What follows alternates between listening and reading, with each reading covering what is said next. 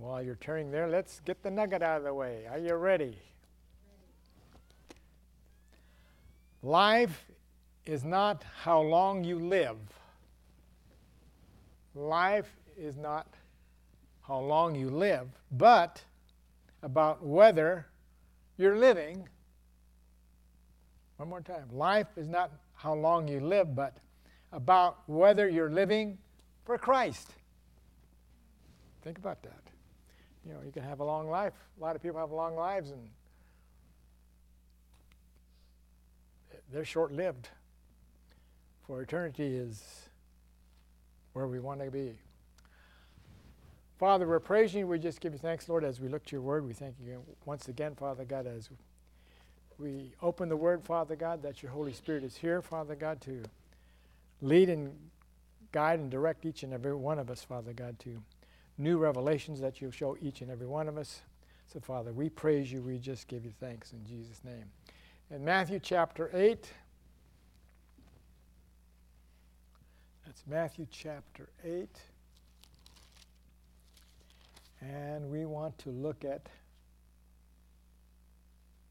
verse 27. Matthew 8 27.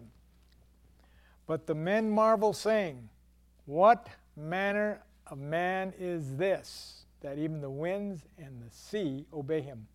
What manner of man is this? Uh, we'll be looking at that fa- phase. What manner of man is this?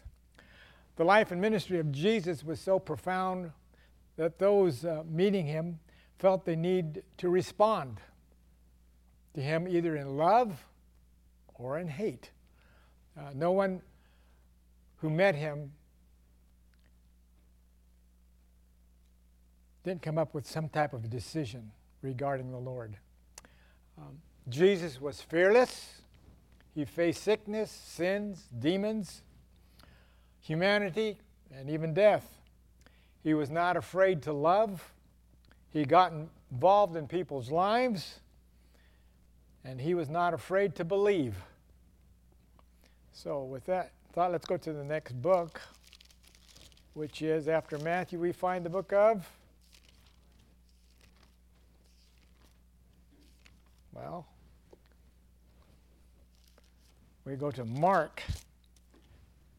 Book of Mark. And we'll be looking at chapter 3.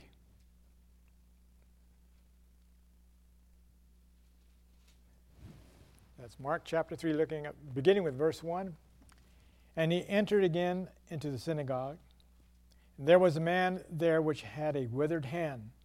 And they watched him whether he would heal him on the Sabbath day, that they might accuse him.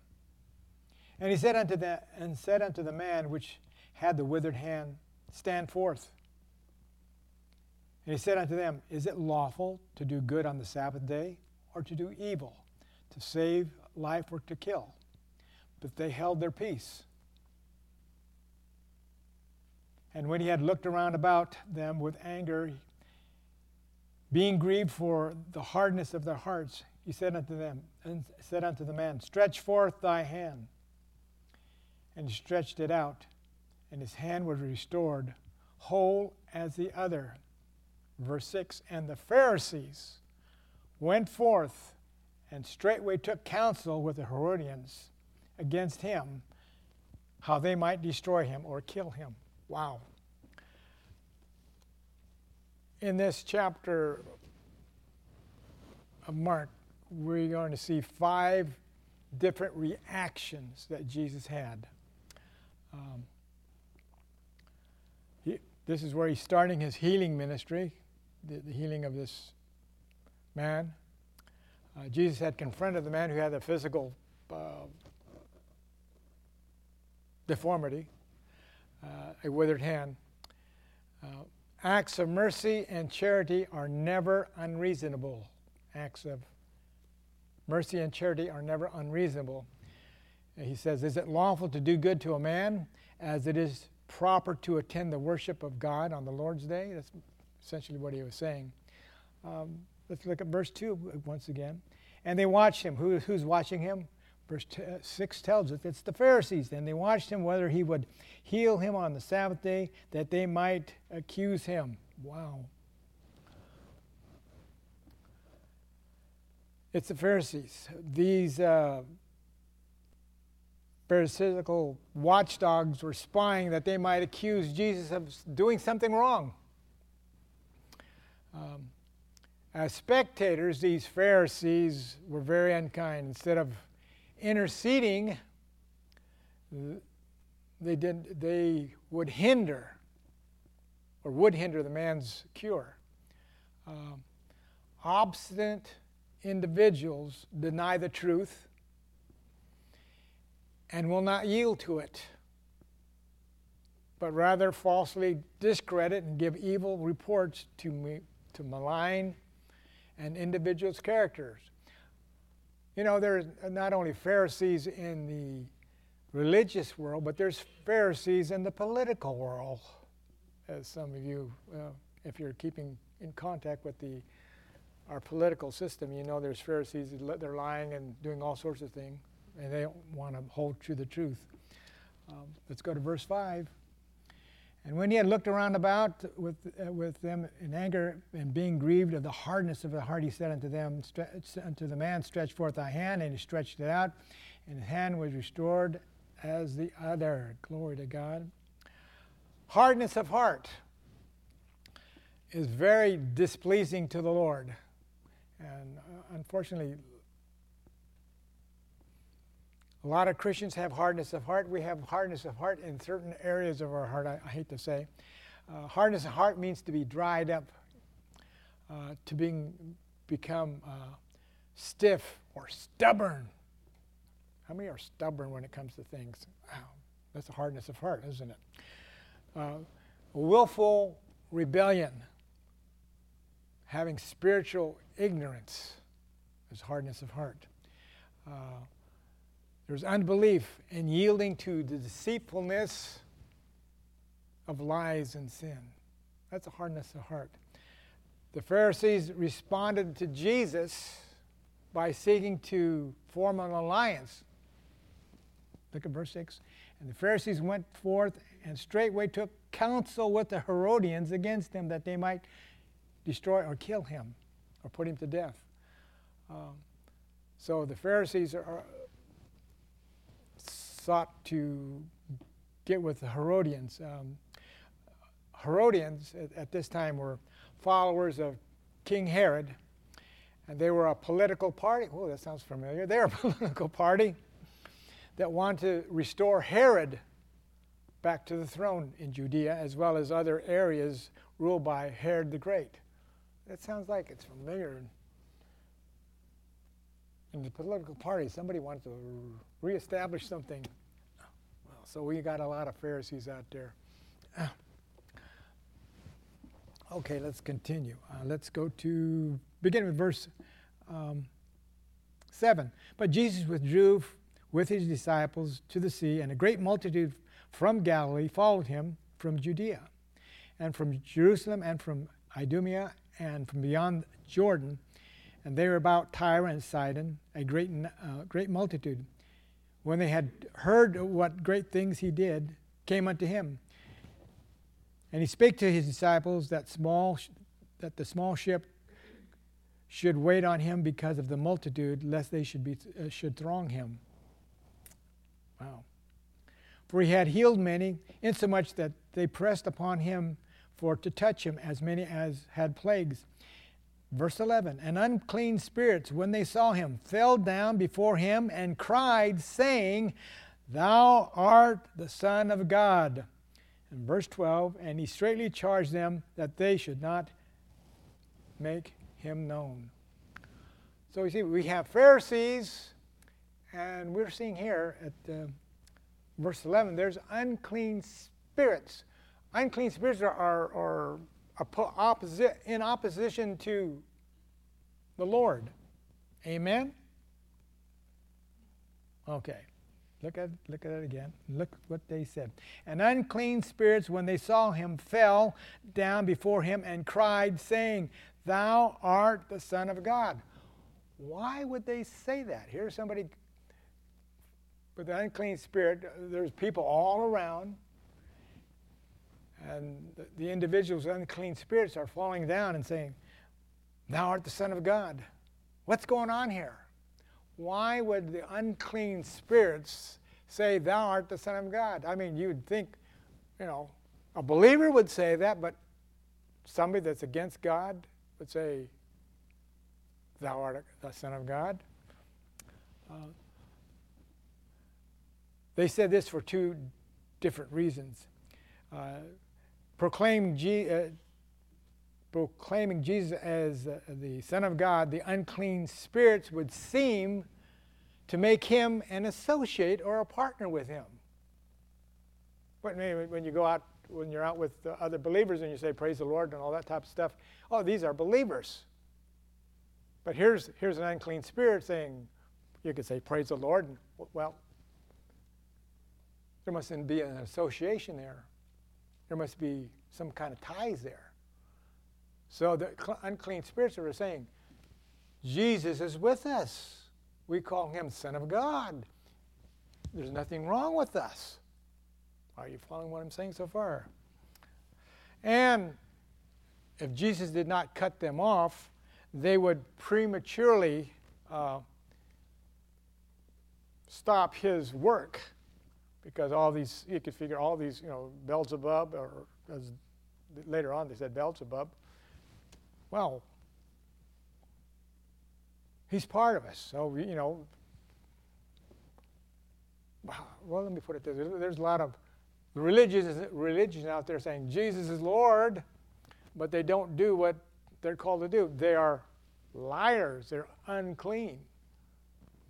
Are you following? So, you know, so unclean spirits. Um, so Jesus told them, shut up keep your mouth shut. And what they had to do, they had to shut up. Higher authority, glory to God. Okay, let's go on to verse 13. And he goeth up into a mountain and calleth unto him, the, him whom he would, and they came unto him. And he ordained twelve that they should be with him, that they might send him, that he might send them forth to preach and to have power to heal sicknesses and cast out de- uh, devils. Verse 16. And Simon, he surnamed Peter, and James, and James the son of Zebedee, and John, uh, the brother of James, and he surnamed them uh, Boanerges, which is the sons of thunder. And Andrew and Philip and, and Bartholomew and Matthew and Thomas and James the son of Alphaeus and Thaddeus and Simon the Canaanite verse 19, and Judas Iscariot, which also betrayed him, and they went into the house.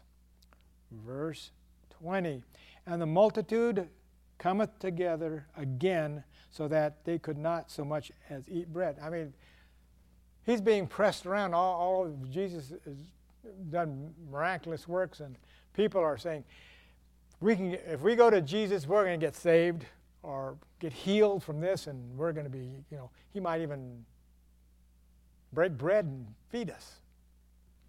Okay. Verse 21. And when his what? Friends heard of it, they went out to lay hold of him, for they had said, He is beside himself. Friends. Okay, we, we've looked at Pharisees. We looked at unclean spirits. Now we're going to look at friends. Friends came to comfort him, we think. Verse 13. And he goeth into a mountain and calleth unto him, unto him those whom he would, and they came unto him. So Jesus selected a few, we find out, 12 men to follow him. And look at verse 14. And he ordained the twelve that they should be with him, that he might send them forth to preach. So the ministry is now launched. He's got 12 individuals that are going to help him do the job that he's called to do.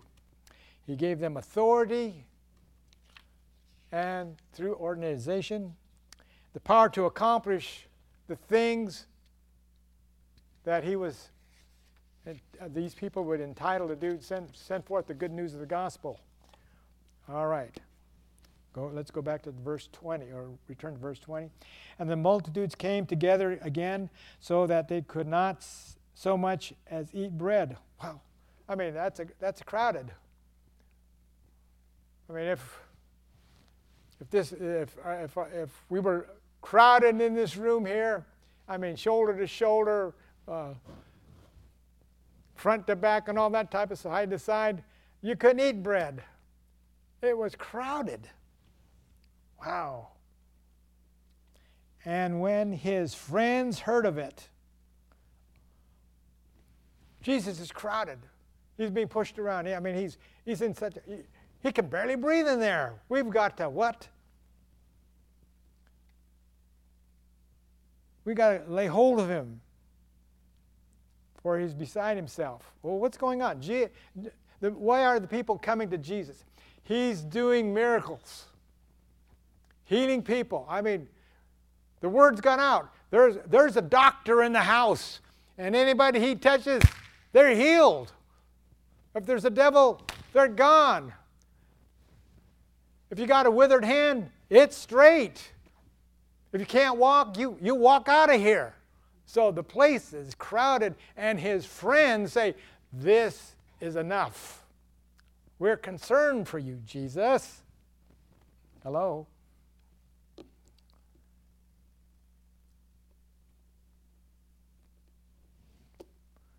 I lost my place. okay. Did I? Did I? Okay.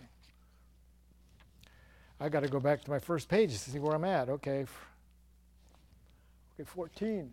314. Okay, we just did that one, I think. And okay, you're ordained to 12. Now let's go back down to verse 20 again. And the multitude cometh together again, so that they could not so much as eat bread. And when his friends heard of it, they went out to lay hold of him, for they said, He is beside himself. Uh, now, the text indicates that Jesus became absorbed in doing and serving people, that he neglected his personal welfare. He was not eating, he was not drinking, he was ministering. I mean, as soon as one person left the room, two other people would fa- fall in. I mean, he wasn't getting any rest at all. So his friends saw that uh, the basic necessities of life, Jesus wasn't getting. He couldn't get any drink, something to drink. He couldn't get to eat. He couldn't even rest. People are just crowding in, getting their healings. I mean, can you see people coming in, getting healed, and they go, they're jumping up and down, and somebody says, let, let aside, let somebody else come in. I need a touch from Jesus. And all these people are coming in.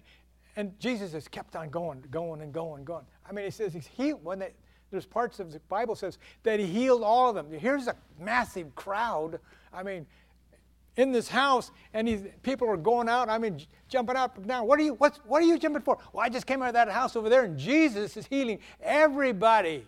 Well, let's get Uncle Jack and Aunt Aunt Susie, and they'll get their healing. Uh, You know, they got dementia. They're going to clean these people up. I mean, everything is going to be great. Jesus is there to heal. But his friend said, he needs some rest. He's been at it all day, all night.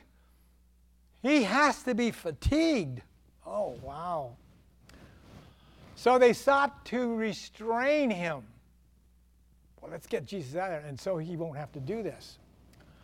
Um, for they interpreted his concern for others as insanity. They thought he had flipped his lid. He's not eating, he's not drinking. All he wants to do is touch people and get them healed.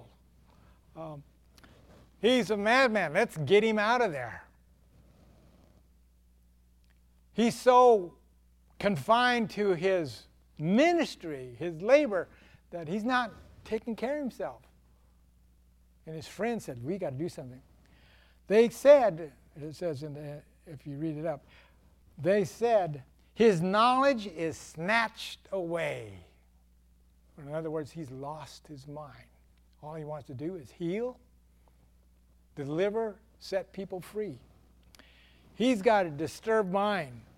His zeal, Jesus had. I mean, people are coming in, and every time somebody is set free, I mean, the people are jumping up and down, and Jesus is so happy. Send in the next one. Give me another one. I mean, the disciples are there, wow, and his friends are there, wow, something's wrong. His zeal carries him beyond the bounds. They said he's forgotten about himself. All he wants to do is minister. And if he ministers, he's going to drop over fatigue.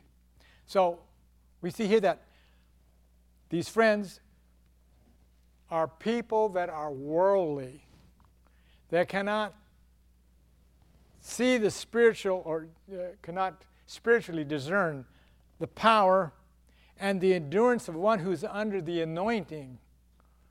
When, when someone is under anointing, it doesn't stop.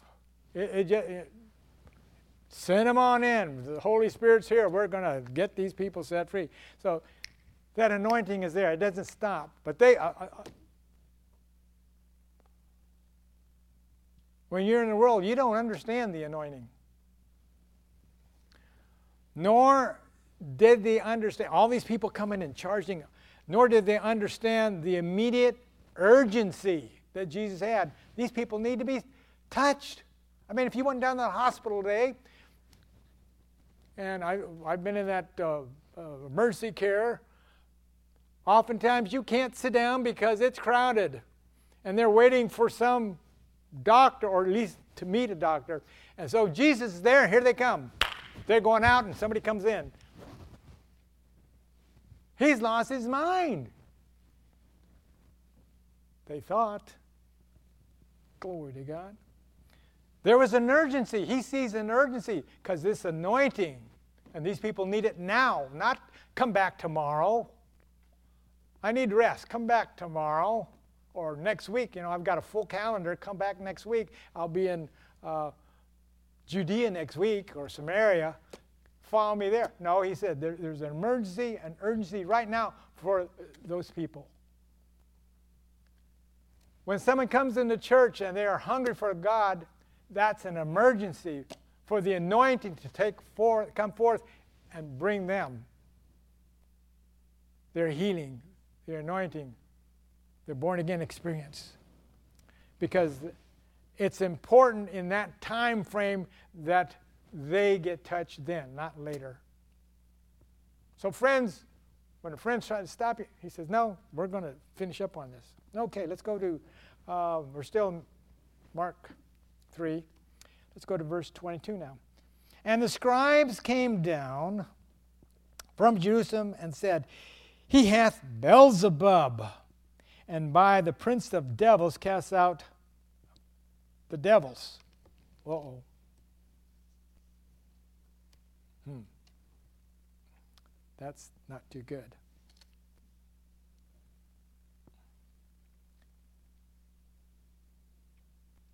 And he called unto them, verse 23, and he said unto them in a parable, How can Satan cast out Satan? And if the kingdom be divided against itself, that kingdom cannot stand. Look at this again. Verse 22 And the scribes which came down from Jerusalem.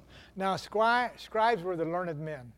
They're the ones that copied the Bible or, or the Torah and made sure that every jot and tittle was written down so that the next individual reading, the, reading God's Word would have it proper, clear. There'd be no detours or anything. So, the scribes were learned men. They, they, they wrote down um, documents in the law and drafted legal documents. Um, the scribes came down, it says, from Jerusalem, and they had already come with presidential, president, came down with un, unusual conclusions. This can't be. This is not. Remember what they said.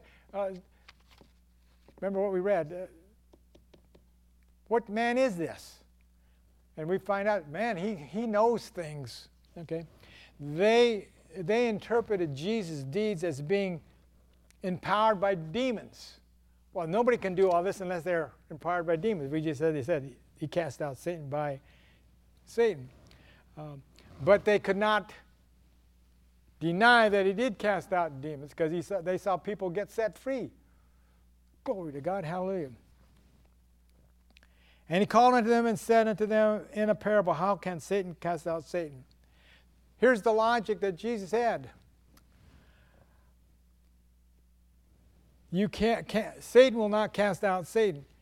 As learned men, the scribes, the ones that wrote the word, made sure there's no mistakes.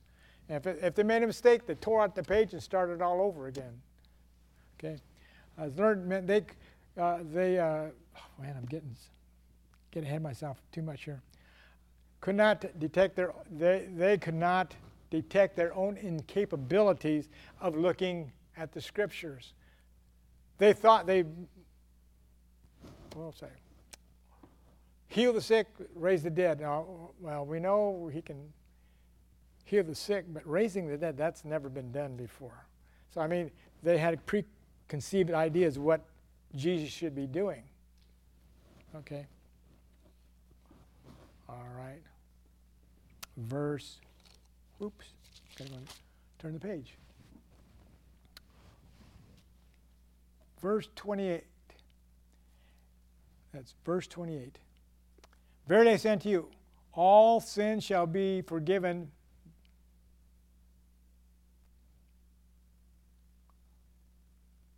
All, boy. Verily I say unto you, all sins shall be forgiven unto the sons of men, but blasphemies, wherewith whosoever they shall blaspheme. But he that shall blaspheme against the Holy Ghost shall never shall never forgiveness. But this, but he is in danger of eternal damnation. Okay, Jesus taught uh, some sobering doctrines here that uh, the scribes. What are you talking about here? Um, he talked about this is the unpardonable sin that we looked at. Uh, here in Mark, it, it brings this up because of their accusations that Jesus did things by the devil. Here's what they said. But he, verse 20, but he that shall blaspheme against the Holy Ghost shall never be forgiven, uh, never forgiveness, but is in danger of damnation because they said he hath a unclean spirit. So they're calling the, uh, that all the th- works that Jesus did, all the miracles that Jesus did, it was done by the devil. That Jesus was controlled by the devil. Because remember, what did the uh, one of the first things we saw, the unclean spirits. They said, This is the Son of God. And so, well, this guy is rancid sinner and is unclean, and he's in the Son of God. They must be enjoying cahoots together. So, this is why they're saying that Jesus uh, is doing this by the devil. And he says, This is when you accuse the Holy Spirit of being a devil, you are going into unpardonable sin, okay? Um, verse 3 They oppose the gifts of the Holy Spirit and revile them as demonic powers. God is never neutral to sin. God either forgives it or punishes it. Glory to God.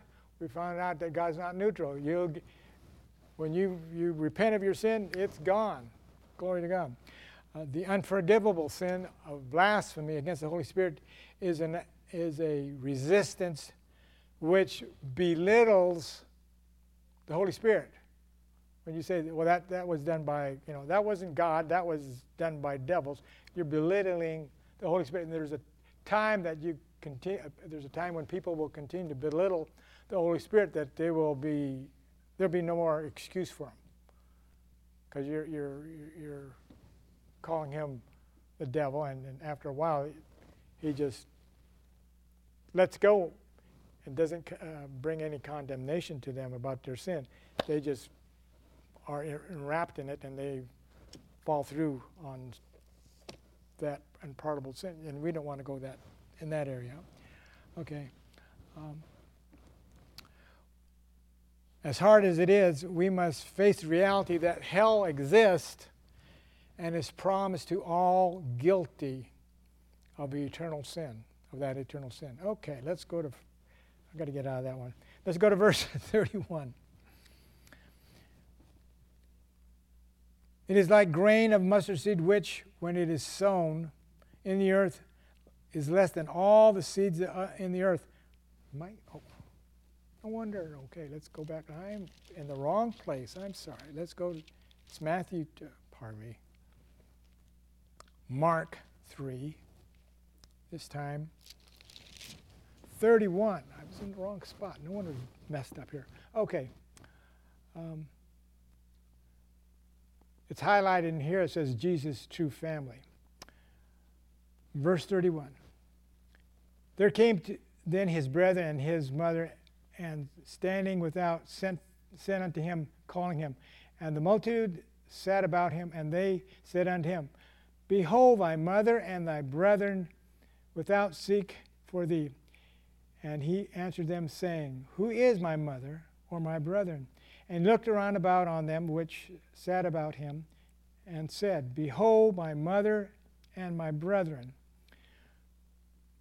For whosoever shall do the will of God, the same is my brother, my sister, and mother. So the family is wanting to minister to him here. Because remember, here, here he is in this house yet. He's doing his ministry, healing people. And, you know, they're, they're, they're, they're pushing in and running out because, you know, they're, they're jumping up and down. And here's, the, here's, this, here's his family standing outside. They already heard from his friends that Jesus has gone overboard. You know, he's, he's not taking care of himself. So the family is going to step in and says, We've got to rescue this boy. And, you know, hello. How many ever had your family concerned about you? You, you, you, you know, you're gone overboard on this religious stuff, you know. Uh, if you read the Bible, you will go nuts. Anybody ever heard that? I've heard it. You read the Bible, you go nuts. Get God's word says you read more and you, you go from glory to glory. It doesn't say you go nut, nutty and nuttier. So family members or other friends said, well, you know, well, anyway, we're talking about the family here. So they're watching all this take place. And instead of them going in, they say, Jesus, come on out here. Jesus, come on out here. You need some help. We are your family. Hello. The families are concerned about you. Okay. Uh, especially when, when, they, when we look at what they said in verse 21. Verse 21 says, And then his friends heard of it. They went out and lay hold to hold, lay, went out to lay hold of him for they said he is beside himself or he's, you know, gone overboard. So the family knows that the friends that, you know, you know, I know you're, you're the brother and sister of uh, Jesus, and he's gone, he's gone overboard. Uh, he's taken this quote ministry too far. Okay. Um, they did, they did come looking for him, but showed disrespect towards him. Um, because he was preaching and ministering, and they're saying, Come on out of there so we can rescue you so you get some rest. And uh, they not only stood without, having no desire to come in to hear him. They didn't want to hear him. Let's get, let him get out of here. Uh, uh, but they just sent in, sent in a message. Come on, when you go in, hey, I know you're, you're sick and you're next in line. Would you tell him when you get up to him that his family, our fa- his family's out there waiting for him to rescue him from all the, the, the commotion that's around him? He needs some rest. You know, he's going out, you know, he's getting too, too far out there. Do you read your Bible? Every, oh, somebody, I see. Anybody ever took your Bible to work? to class. Look at that. They got a Bible on their desk. They're a little bit on the cookie side. Or you quote scripture. I mean, you know, you're, you're meditating, you're, you're, you're doing it out loud. I can do all things through Christ who strengthens me. I pray over this project in the name of Jesus. It will be done uh, uh, quickly, efficiently, and, and properly. And people listen, listen to you and they say, they've stepped over the line.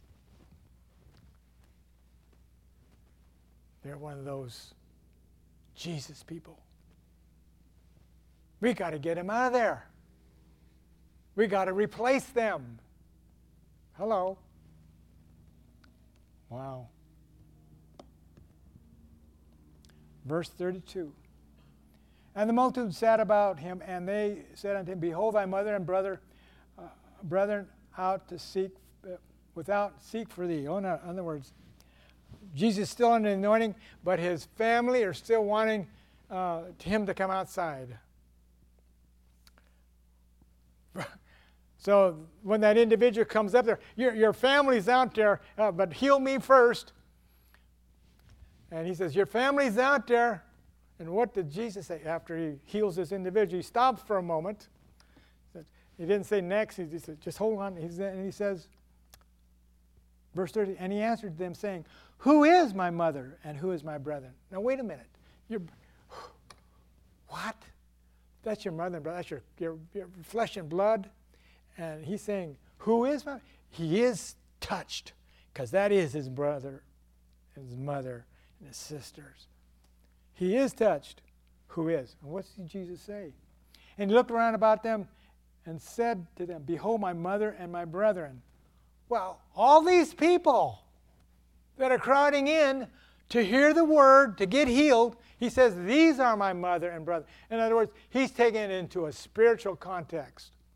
Not the physical, but the spiritual. You and I are his mother and brother, sister.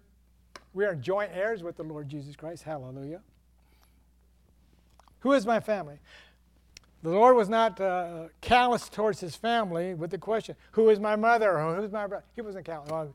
Ah, who are them? No, he, rather, he, he was teaching that there is a greater relationship than blood family. You have a greater relationship. Well, put it this way we are all part of the seed of Abraham. Amen? But we're not Jews. But we have a greater relationship because we're joint heirs. With Jesus, the Jews are just sons and daughters. But you are a joint heir with Jesus. That's even greater. Hello. Wow. Think about that. Jesus declared that the greatest relationship among people is to be found within the realm of God's will, in the family of faith. These people were coming in with faith that Jesus would what? Heal. They can hear the good news of the gospel. They were going to rise up to the occasion, become born again. That's who you are. We're a part of that family. Glory to God. Um, how to put that one? Jesus declared the greatest relationship among people is to be found within the realm of God's will and in the family of faith. Now, let me kind of. There are ties in the world. You know, we talk about blood, blood relatives. I mean, you're you're tight. I mean, your family should be tight, okay? But there are ties in the world, such as sports teams and their fans. I mean, you go to a sports sports game, and the people, some of these people paint themselves the color of the team, and they're raw, raw. You know, I mean, you, they'll fight you. And then there's social clubs that people join. I mean, you know, the elite have their social clubs. You've got to have X amount of money before you can join this club. You know, there's the, uh, uh, well, then there's car clubs. A lot of people join. You know, there's there's society. You know, the high uppers, and then of course there's family groups, and then we can go even to something even not as great, but there's gangs. Think about it. They are tight knit. I mean, you know, they, they, they'll, gangs will keep themselves together. They say they're better than their family sometimes because they identify with one another. Glory to God. So, whatever group it may be that have strong feelings towards another, but they are not lasting ones. We want, like when we come, come to Jesus, that's a lasting, that's going to last for eternity. A car club's going to last. Uh, sports, I mean, you're not going to find in heaven a group over here, raw, raw, go Rams or something like that. It, it, it's not that way anymore. We don't have to paint ourselves up. We got, we're in a family. You got better, better uh, uh, social ties. I'll put it that way. Our union with Christ is most is the most basic and eternal of all bonds. Everyone who is in God's family does His will. Let me write, read that again. Everyone who is in God's family does His will. Are you doing His will? Hmm. Okay. The one who is growing in, lo- in a love relationship with Jesus is the one who does his will. The more you learn about Jesus, the more you want to do what God asked you to do. So when, when the Holy Spirit speaks to you and says, I need for you to pray at this time, you will say, Yes, sir, we are going to pray. You don't say, Well, pass it on to, to uh, Sister Grace because I am busy at this time. No. If you're working with the Lord, if you're a part of His family, when He tells you to do something, you do it. Hello. Okay. Let's go back to the book of Matthew. Well, go to the book of Matthew and chapter 11 this time. Chap- Matthew chapter 11. Glory to God. We're about done. In Matthew chapter 11,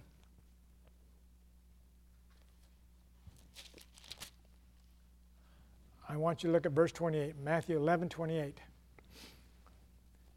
Jesus speaking, Come unto me, all, the, all ye that labor and are heavy laden, I will give you rest. Come unto me, all ye labor, and I will give you rest. This is the first, really, the first great commandment that we have. This is the foundation of the Christian life. Come unto Jesus. Amen. This is God's unqual- uh, uh, unqualified directive for us to obey. Come unto me, and I will give you rest. This is an invitation to come before His throne of grace, to become part of His family. What, a, what an invitation. Come unto me. Okay? You got that one? Let's go to verse 29. Take my yoke upon you and learn of me, for I am meek and lowly in heart and you shall find rest for your souls. Learn of me. Are we learning of Jesus daily? Glory to God. Learn of me. Are our ears attentive to the Word of God? Learn of me. Obeying is the obligation that we have as believers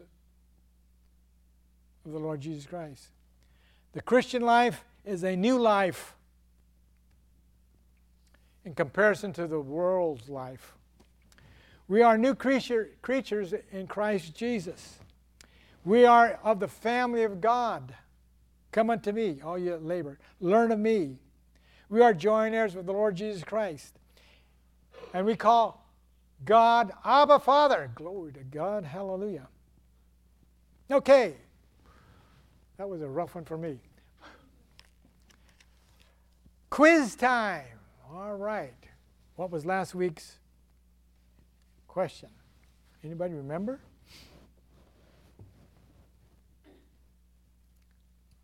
According to the book of Proverbs, who is compared to a madman who throws firebrands, arrows, and death?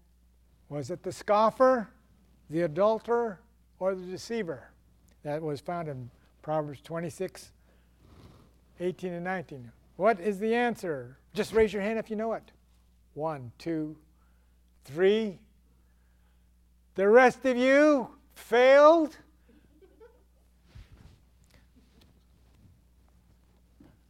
Boy, we're gonna. Do we? Should we have after school classes? Well, if you look, you'll find out it, it is the deceiver. The madman is self deceived. He tries to cover his recklessness and his uh, indiscriminately acts by saying, it's a practical joke. And in Proverbs chapter, in that same chapter, Proverbs 26, verse 12, seest thou a man who is wise in his own eyes? Uh, this hopeless madman is uh, conceited and deceived. Uh, he's a fool. He is a sluggard who makes excuses. He loves leisure. He is self destructive and will not take wise counsel. This is this, this, this madman. He values his opinion more than seasoned judgment with a room full of wise men. Um, his disgusting characteristics and actions are shameful, and he never sees the error of his ways. That is the madman. Okay, next week, I'm going to put, put it out there. Everybody's going to read this one. You're going to look up Psalms chapter 16. This is easy. Only, I'm giving you the test. Psalms chapter 16, verse 11. What is at the right hand of the Lord forever? Is it life, joy, or pleasures? According to Psalms 16, verse 11. What, what is at the right hand of the Lord forever? Is it life, joy, or pleasures? I give you the answers. They're multiple choice. And if you read it, you got it. We'll see how many you pass next week. Okay, Father, we praise you. We just give you thanks. Thank you, Lord, that uh, your Holy Spirit was able to minister to your people because I didn't do too good of a job. So, Father, we praise you. We just give you thanks. Now, as we go our separate ways, we thank you, Lord, that we are blessed and we can be a blessing to those that we come in contact with in Jesus' name. And everyone said, and do your homework this week.